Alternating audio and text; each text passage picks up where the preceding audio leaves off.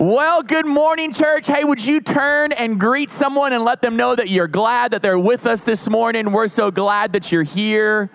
Good morning. Good to see you. Welcome to Woodlands Church. You may be seated. Welcome to all of you who are worshiping with us online. You are with us this morning on a very special weekend. This is our senior recognition weekend. We're super excited about what God has been doing and the lives of our students and in our seniors. And I want you to know these seniors who we're recognizing today, they have been exemplary this year and leading out all throughout our church. Our seniors run our junior high ministry. They have been pouring into our junior high kids, they've been pouring into the grades and the classes behind them. And so, so many of them do such a great job of just starting out their lives and letting their lives be about the ministry and the, the love of Jesus Christ through all that they do. And so we're super proud of them. So we're going to uh, have our student pastors, Kara and Jordan, here helping me as we recognize our seniors. It's going to be an awesome time. We do ask, try to hold your applause till the end, and then we will recognize them together as a church. I know it's going to be hard for family in here, but that's okay. You can greet them, let them know that you're here.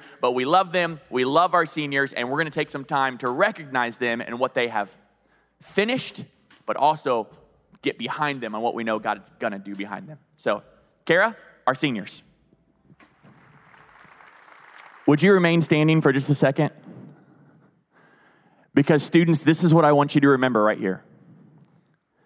As you step out into wherever it is that the Lord is calling you, going into the majors and the degree plans and the universities across our country, and the days that follow when you first arrive on campus, and perhaps you feel more alone than ever before, and the enemy tries to convince you that you're out there and that you're alone. I want you to remember this moment that you are not alone. That not only is your Father with you, not only is Jesus Christ standing with you, but you have a church that is standing behind you, praying for you, supporting you, holding you up. And our prayer is that you will do this that you will simply hold to the convictions that have been poured into you by your parents and by your church from the time of your youth. That you'll remember the Bible stories, that you'll remember the convictions and the truth, and that you will cling to God's word, that you will let your life be built upon those convictions because our world, our community needs young people who are gonna stand for the faith, who are gonna stand their ground on what God has called them to do and what they know to be true. And so, whether God calls you into the marketplace, God calls you into the medical field, God calls you into the military, God calls you back into ministry.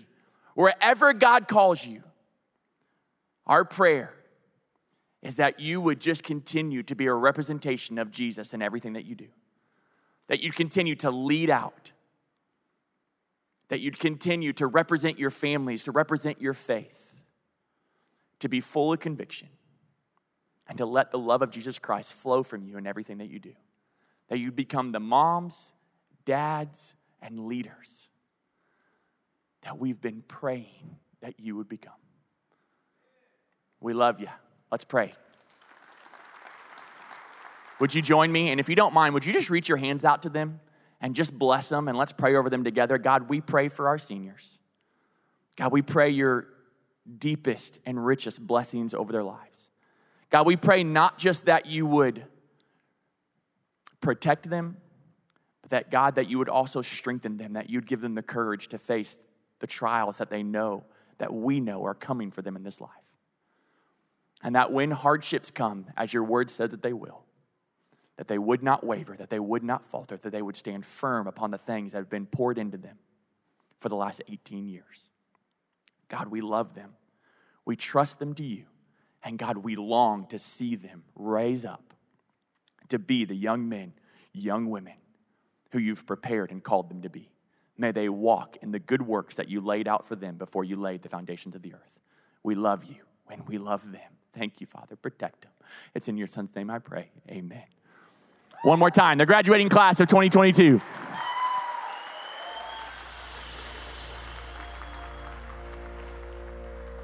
No, he will not. He will not fail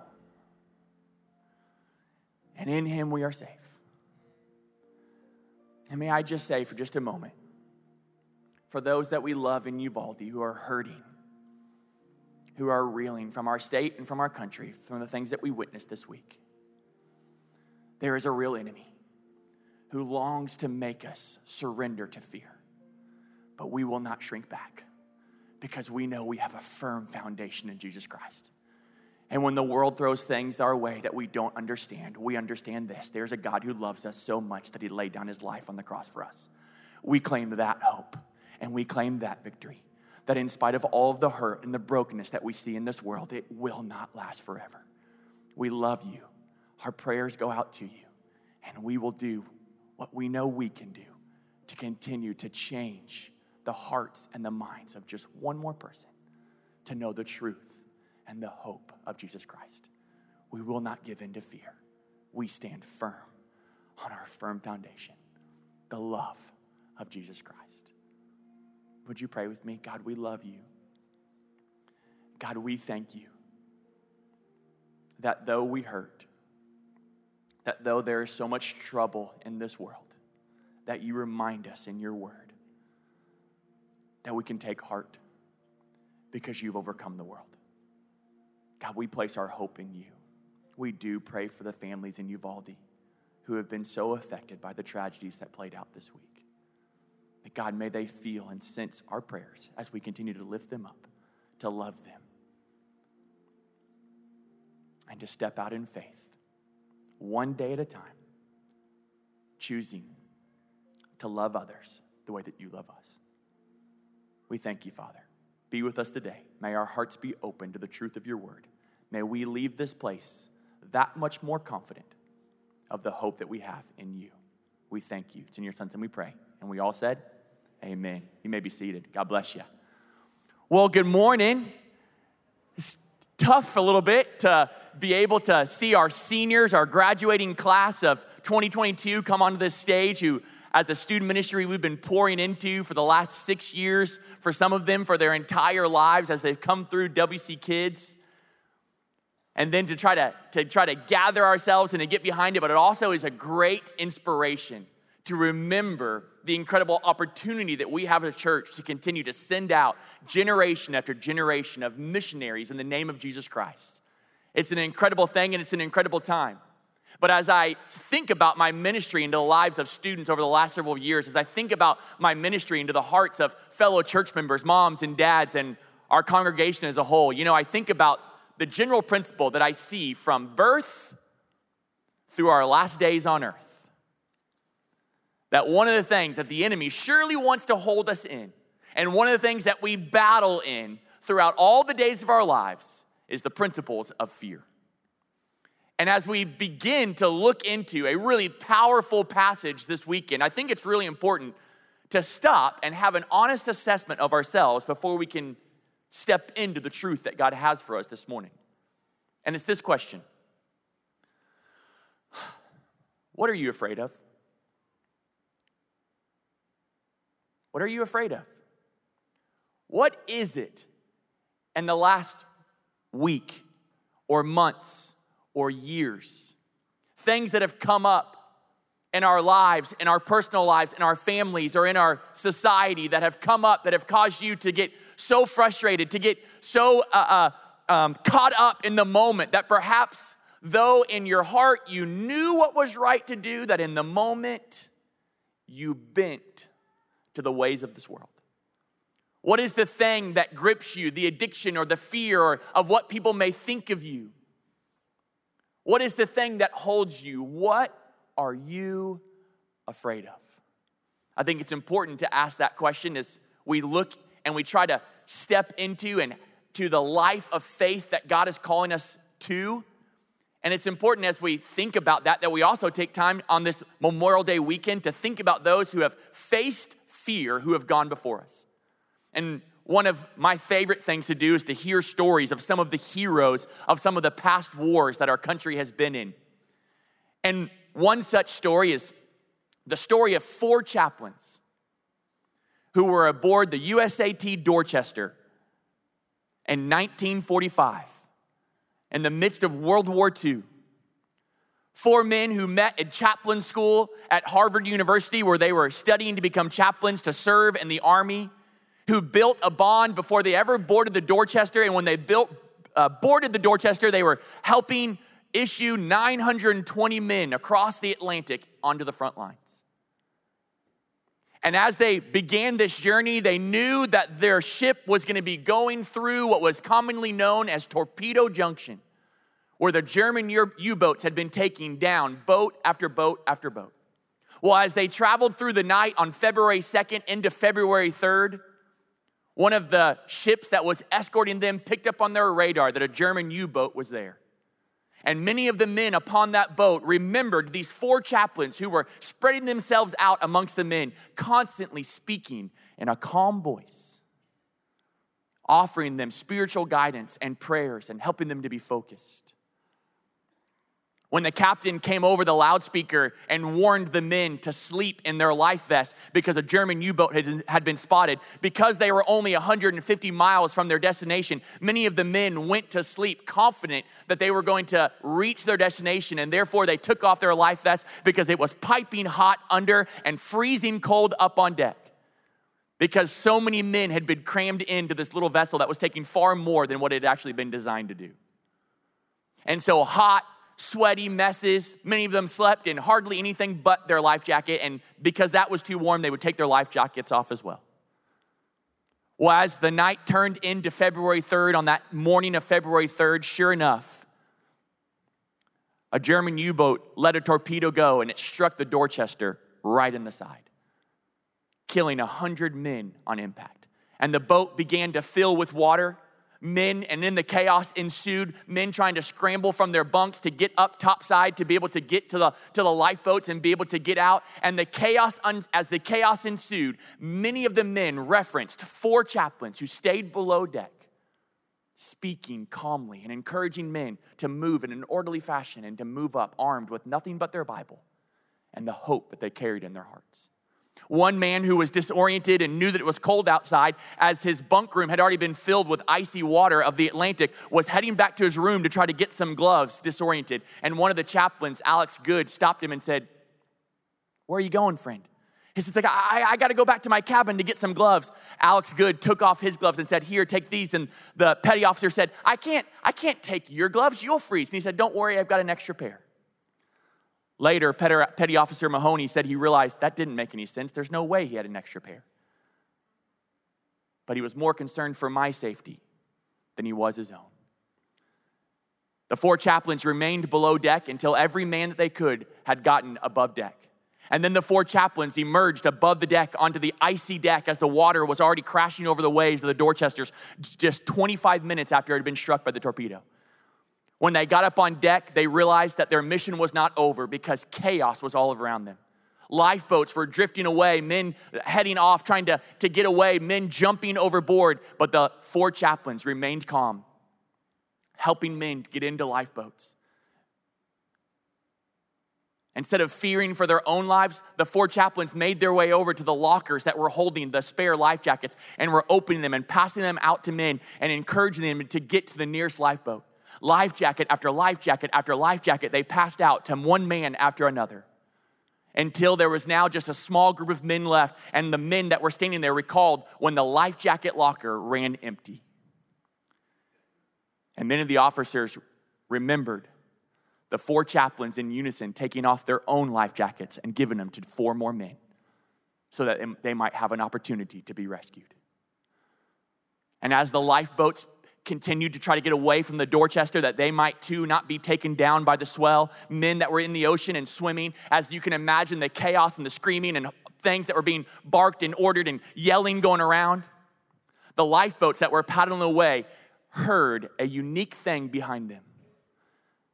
As the Dorchester was just minutes from going under, they looked back to see four men, four chaplains, linked arm in arm hands on the railing, screaming out, Our Father who art in heaven, hallowed be thy name. Thy kingdom come, thy will be done on earth as it is in heaven. They continued to raise up the name of God and to offer confidence to those who were away from the boat. They followed that by song, singing And that's what they remembered. One man who was rescued had this to say about it It's the finest thing I've ever seen this side of heaven. Isn't that what we want to be known for? That in the midst of the most tumultuous situations that we could possibly find ourselves in, being able to be counted amongst those who give people a true glimpse of heaven, a confidence that this isn't really our home, that our home is in heaven, and that while we live this life, we have the opportunity to live a life of courage.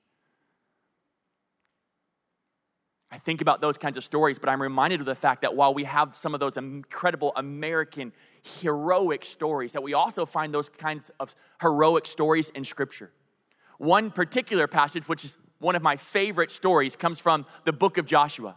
And I want to remind you that this story comes during a time of when the nation of Israel, when they had escaped uh, slavery in Egypt, when they had walked across the Red Sea under Moses' lead- leadership and were on their way to the promised land, they came to the Jordan River and they sent 12 spies across the Jordan River into the promised land to spy out the land before they moved across.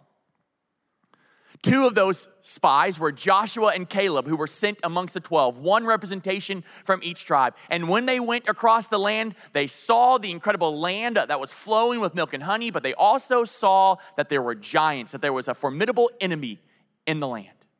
And so when they came back, the 10 that were with them who saw that and saw the giants and saw the enemies reported the incredible giants that were there and the cities that were there, the fortified cities. And they said, We can't go in there. We don't have trained soldiers and trained warriors. Yes, the land is wonderful, but the enemy is too great. But Joshua and Caleb said, Yes, there are enemies in the land, but our God is greater. We can take the day. But Moses and the people yielded to the fears of the ten. And so they ended up having to wander around in the wilderness for 40 years while God raised up a new generation who would have faith and confidence in Him that would be led into the promised land by Joshua. The whole book of Joshua is the story of the conquest of the nation of Israel as they moved into the land which God had promised them, and God brought about an incredible victory on behalf of His people. And then we see Caleb, at 85 years old, laying hold of the promise of God. Would you stand with me in honor of God's word? And I want to read with you a story, a passage from Joshua chapter 14, verses 6 through 14, of the courage of Caleb. Let me read this to you. It says this Now the people of Judah approached Joshua at Gilgal, and Caleb, son of Jephunneh the Kenizzite, said to him, You know what the Lord said to Moses, the man of God, at Kadesh Barnea about you and me. Remember when they came back and they gave the good report? I was 40 years old when Moses, the servant of the Lord, sent me from Kadesh Barnea to explore the land, referencing when he was a spy. And I brought him back a report according to my convictions. Note, I want to be a person who's able to constantly speak to others according to my convictions.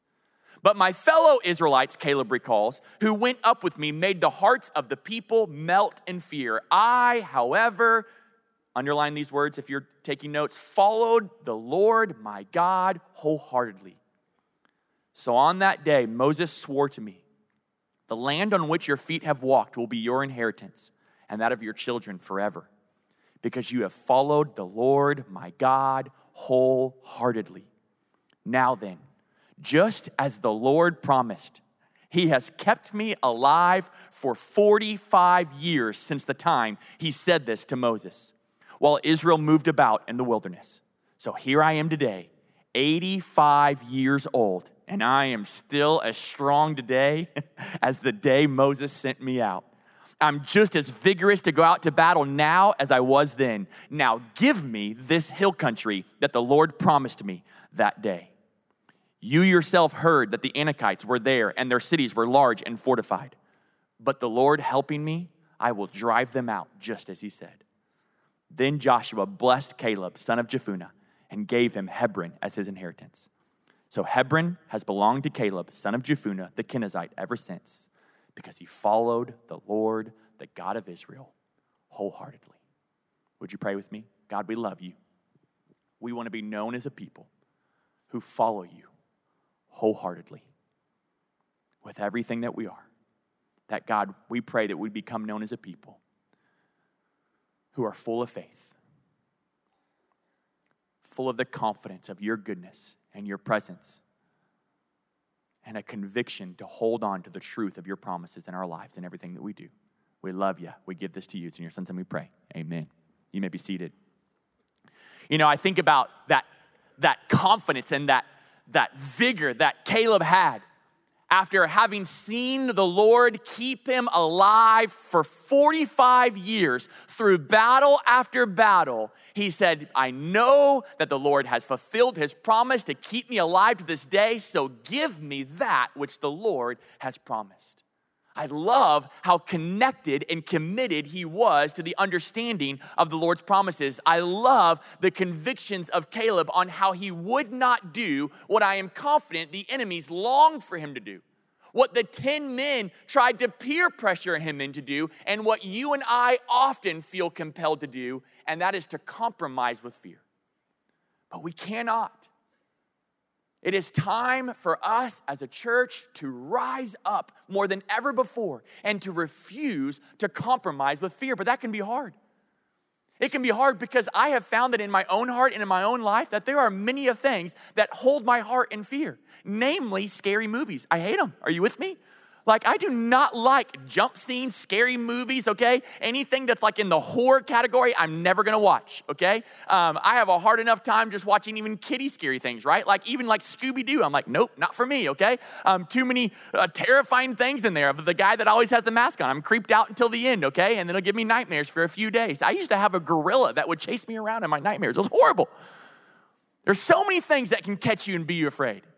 I know that for me, when in competition, sometimes I can find myself afraid. In silly games, like I laser tag, I'm like, I don't want anyone to get my buzzers, okay? Like um, trying to stay away from moments and that kind of stuff. But I remember, especially as a teenager, one of the things that often would just, I would go out with such confidence and it was such a fun thing, but it also would fill me with fear is just the game paintball. Do you remember paintball? I feel like all paintball fields and stuff have gone away, but we used to go play paintball all the time. It used to be like the birthday party thing was to go play paintball.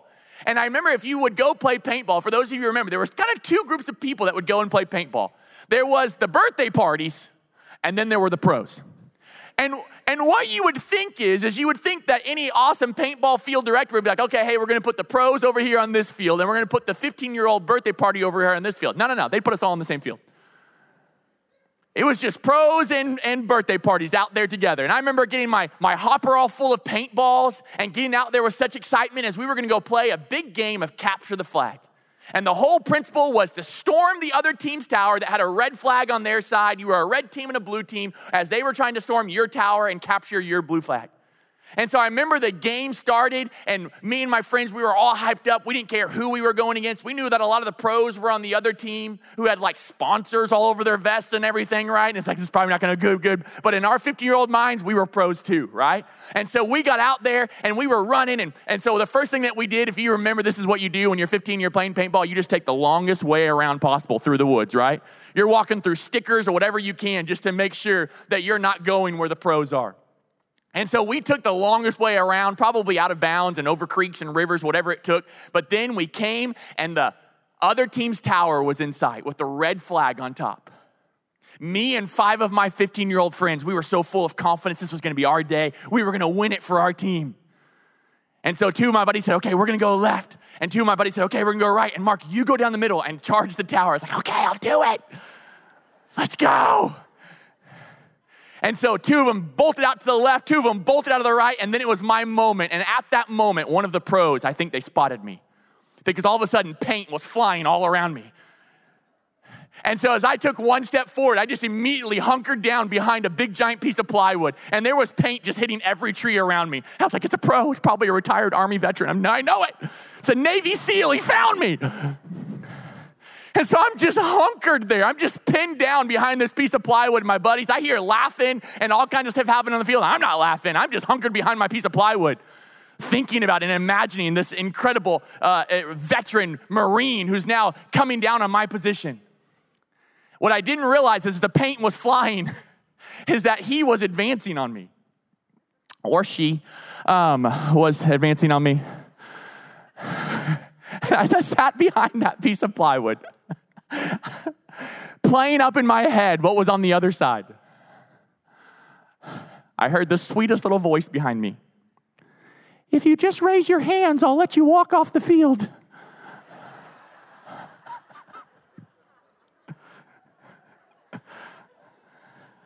I've never put my hands up so fast in my life. I was like, okay, I'll walk off. And just walked off the field, and they continued to play. And you know what? I was 15. I got to show myself some grace. I'm not 15 anymore. And yet, in real life situations, I find myself all too often giving in to fear. But I love what it said about Caleb's story. He says, Then I brought back a report to Moses according to my convictions. But my fellow Israelites who went up with me made the hearts of people melt in fear. I don't want the way that I live my life to cause other believers to shrink back in fear when we have the opportunity to stand for what is right. I want to live my life according to my convictions, refusing to compromise with fear. And what is it that we fear? I'm a little embarrassed to say, to be honest, what it is that I fear. Because I know what it is that I fear, and it's probably pretty in alignment with what it is that you fear. What I truly fear is losing my quality of life. It's the way that things are just comfortable for me. I like it when I don't ruffle feathers on the baseball team and am willing to just do whatever it takes to make sure that even if it doesn't fit our financial plans or even if it doesn't fit our church plans, I'm still gonna do whatever it takes to get my kid there so that the team doesn't think differently of me. I like the way that it feels when, when my family is talking about a, a tense subject or whatever, and I just go along with everyone so that I don't make anybody upset and I don't offend anyone, and I just go along with things that sometimes I know aren't right. When I hear people getting in behind a joke or laughing or talking about things or getting into coarse humor, that oftentimes I tend to just want to be a part of it or just laugh and stay off to the sidelines and not jump into that for the fear that someone might look at me and just choose to say, you know what, generally I don't like the way that Mark is. Oh, I don't want to be around him. And oh my gosh, that just captures my heart and oftentimes makes me shrink back in fear from standing for what I know is right. It's oftentimes not about losing my actual life, it's just losing my quality of life. Can it be that simple? If it is, then I want to make a new commitment today with you. Here with you, no more.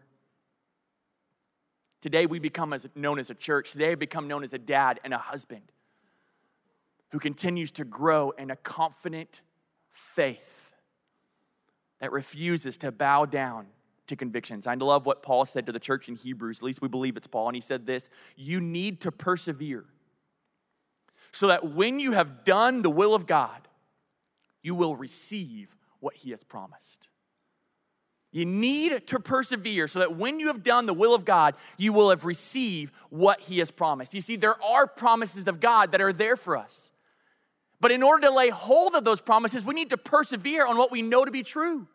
We have to lay firm to our convictions and choose, instead of being full of fear, to be wholly full of faith to be full of faith. I love what Joshua said when he says, I, however, followed the Lord my God. Catch this word, he said it three times wholeheartedly.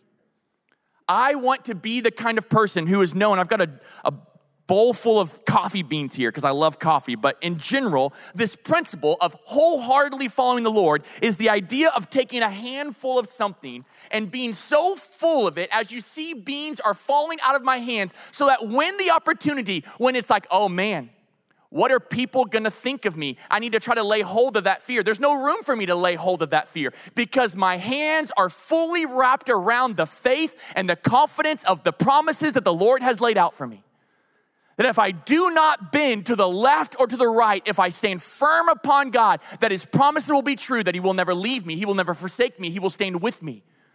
And I want my kids to be able to grow up and to be able to see a dad who lived out his life according to those convictions that he was so full of faith that he didn't have room to lay hold of any kind of fear what people thought of him. Because he had laid hold of what God's calling and purpose on his life was.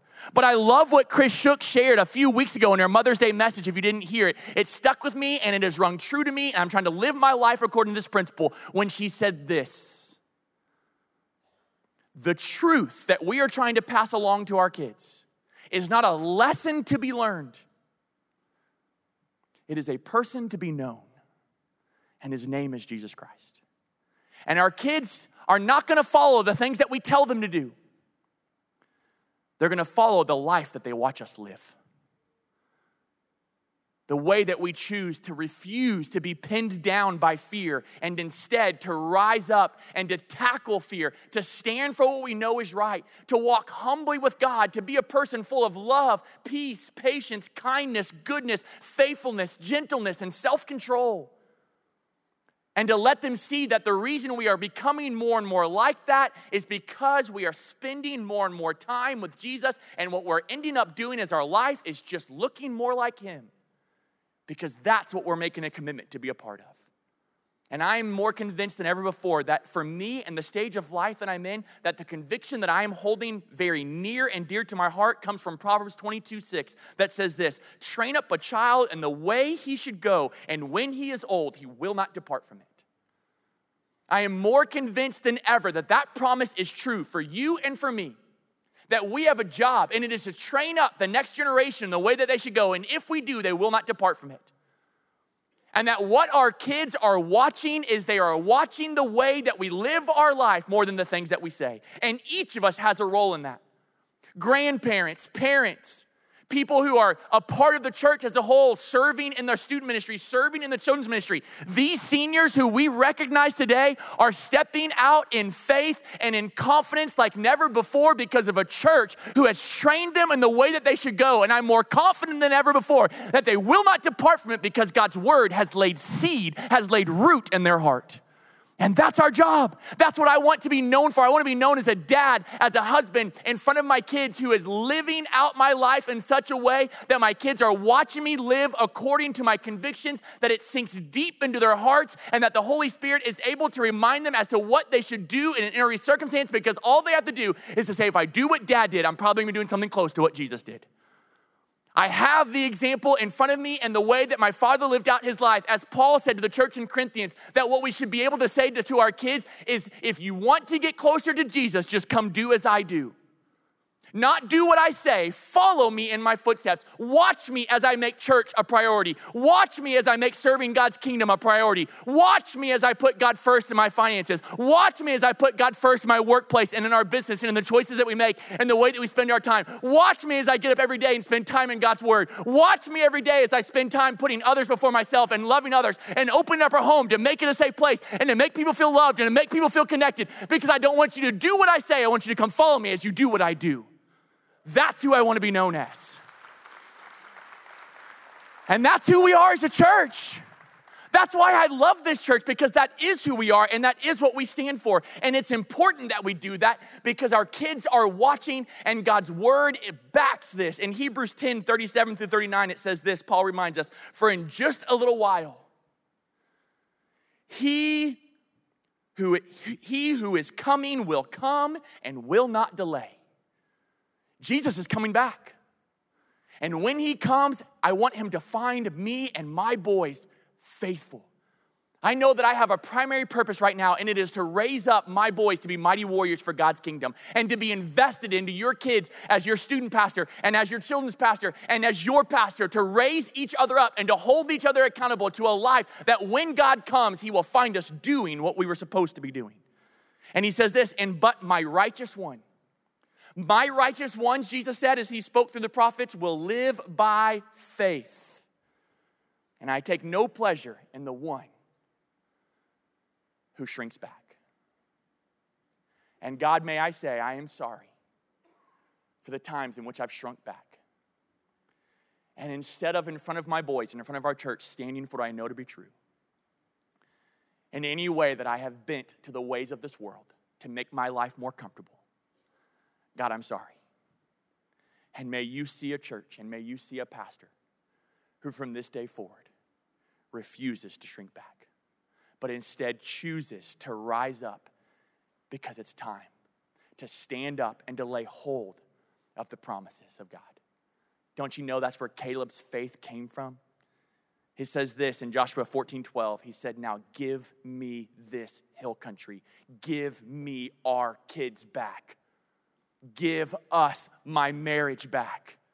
that you promised, that the Lord promised from that day, you yourself heard that then that the Anakites were there and their cities were large and fortified, but the Lord helping me, I will drive them out just as he said. With the Lord helping me, I will humble myself to ask my spouse for forgiveness and to get things right and to get things moving back in the right direction. With the Lord helping me, I will not give back on my kid and the things of this world that are gripping their heart, that are laying hold of them, we will win them back in the name of Jesus Christ because the God who has been there for me will carry through to live out his promises that he has in front of me. My kids are not too far gone. My marriage is not too far gone. This ministry is not too far gone. I just need to continue to be faithful to step into the promises that God has had for me. And the same God who has been there for us throughout history, the same God who has been there for my family and my past is with me and he is here today. And as it says in Hebrews 10:39, Paul reminds them of this and but and this is who our church is. We are not the church that shrinks back. Instead, we are this. We do not belong to those who shrink back and are destroyed. But to those who have faith and are saved. That's what we are and I look at this church and I look at summer and I think about the summer camps that we have coming up.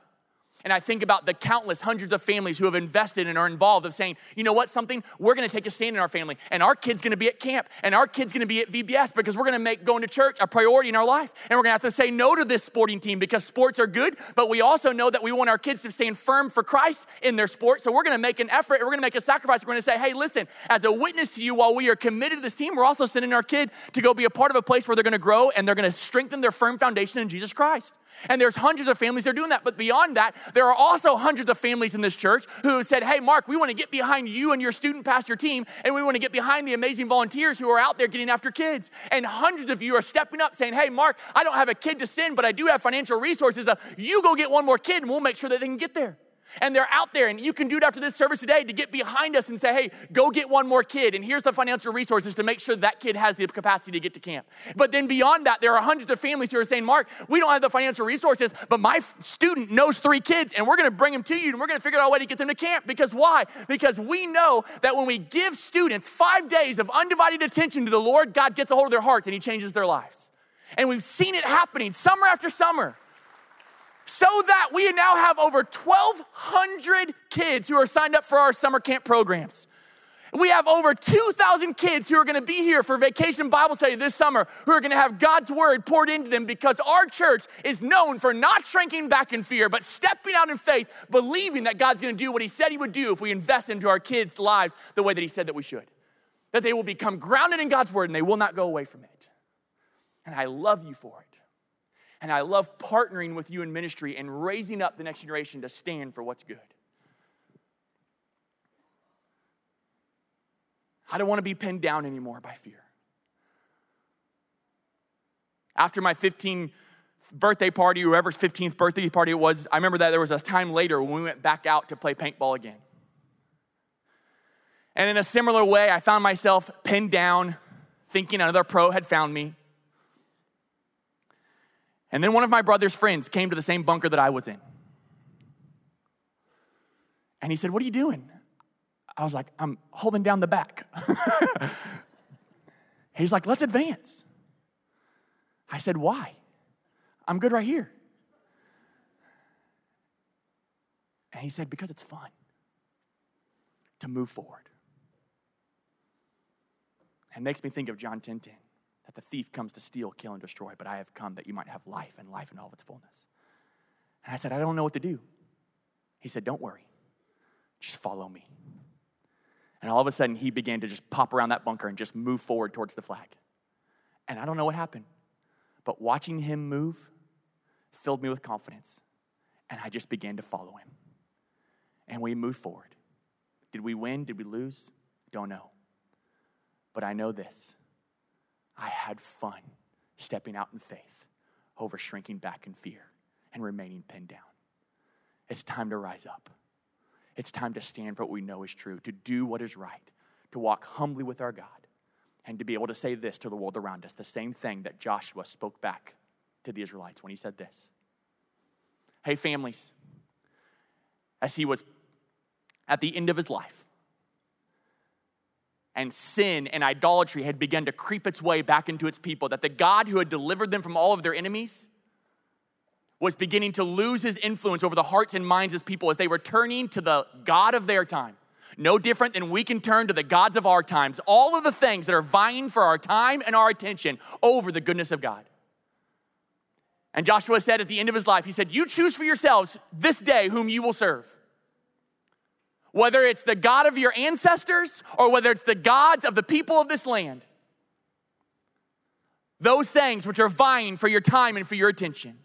But then Joshua spoke up a word of courage that I want to be my testimony to you, and I know it's the testimony in your hearts as well. You choose whom you will serve. But Joshua finished by saying this But as for me and my household, we will serve the Lord. But as for me and my household, church will be a priority. But as for me and my household, we will stand for loving others and putting others before ourselves. But as for me and my household, we will serve the Lord. And have I always done it perfectly? No, but I will not be penned down any longer. It is time to rise up. And as for me and my house, we say as one house under God. I know I speak on behalf of you. We will serve the Lord. Would you pray with me? What is it that you're afraid of? Whatever it may be. May I just encourage you that it's time to speak back into that fear. The promises of God. He will never leave you and He will never forsake you. He works all things together for the good of those who love Him and are called according to His purpose. If you continue to train up that child in the way that he should go, they will never depart from it. And that God so loved the world that He gave His one and only Son, that whoever believed in Him will not perish, but experience eternal life. Those promises and the other 7,000 of them in Scripture is what fills us with hope. So, world, we love you, but we will not follow you because we know that our way that we show that we love you is by choosing to live our lives differently, that you might escape the traps and the lies of the enemy and instead choose to find your hope in Jesus. God, we love you because you loved us first with such a love. May you see the way that we live our lives. Because, God, we're charging to find that one more. We give our lives to you, we give our week to you we give this day to you. It's in your son's name we pray. Amen. Hey, church. Thanks for listening to the Woodlands Church with Kerry Shook podcast. By listening, we hope that you're encouraged wherever you are. If you haven't already, we'd love for you to subscribe to our podcast so that you can get the latest messages each week. For more information on Woodlands Church, check out the description for a link to our website and how to connect with us. We hope you have a great week.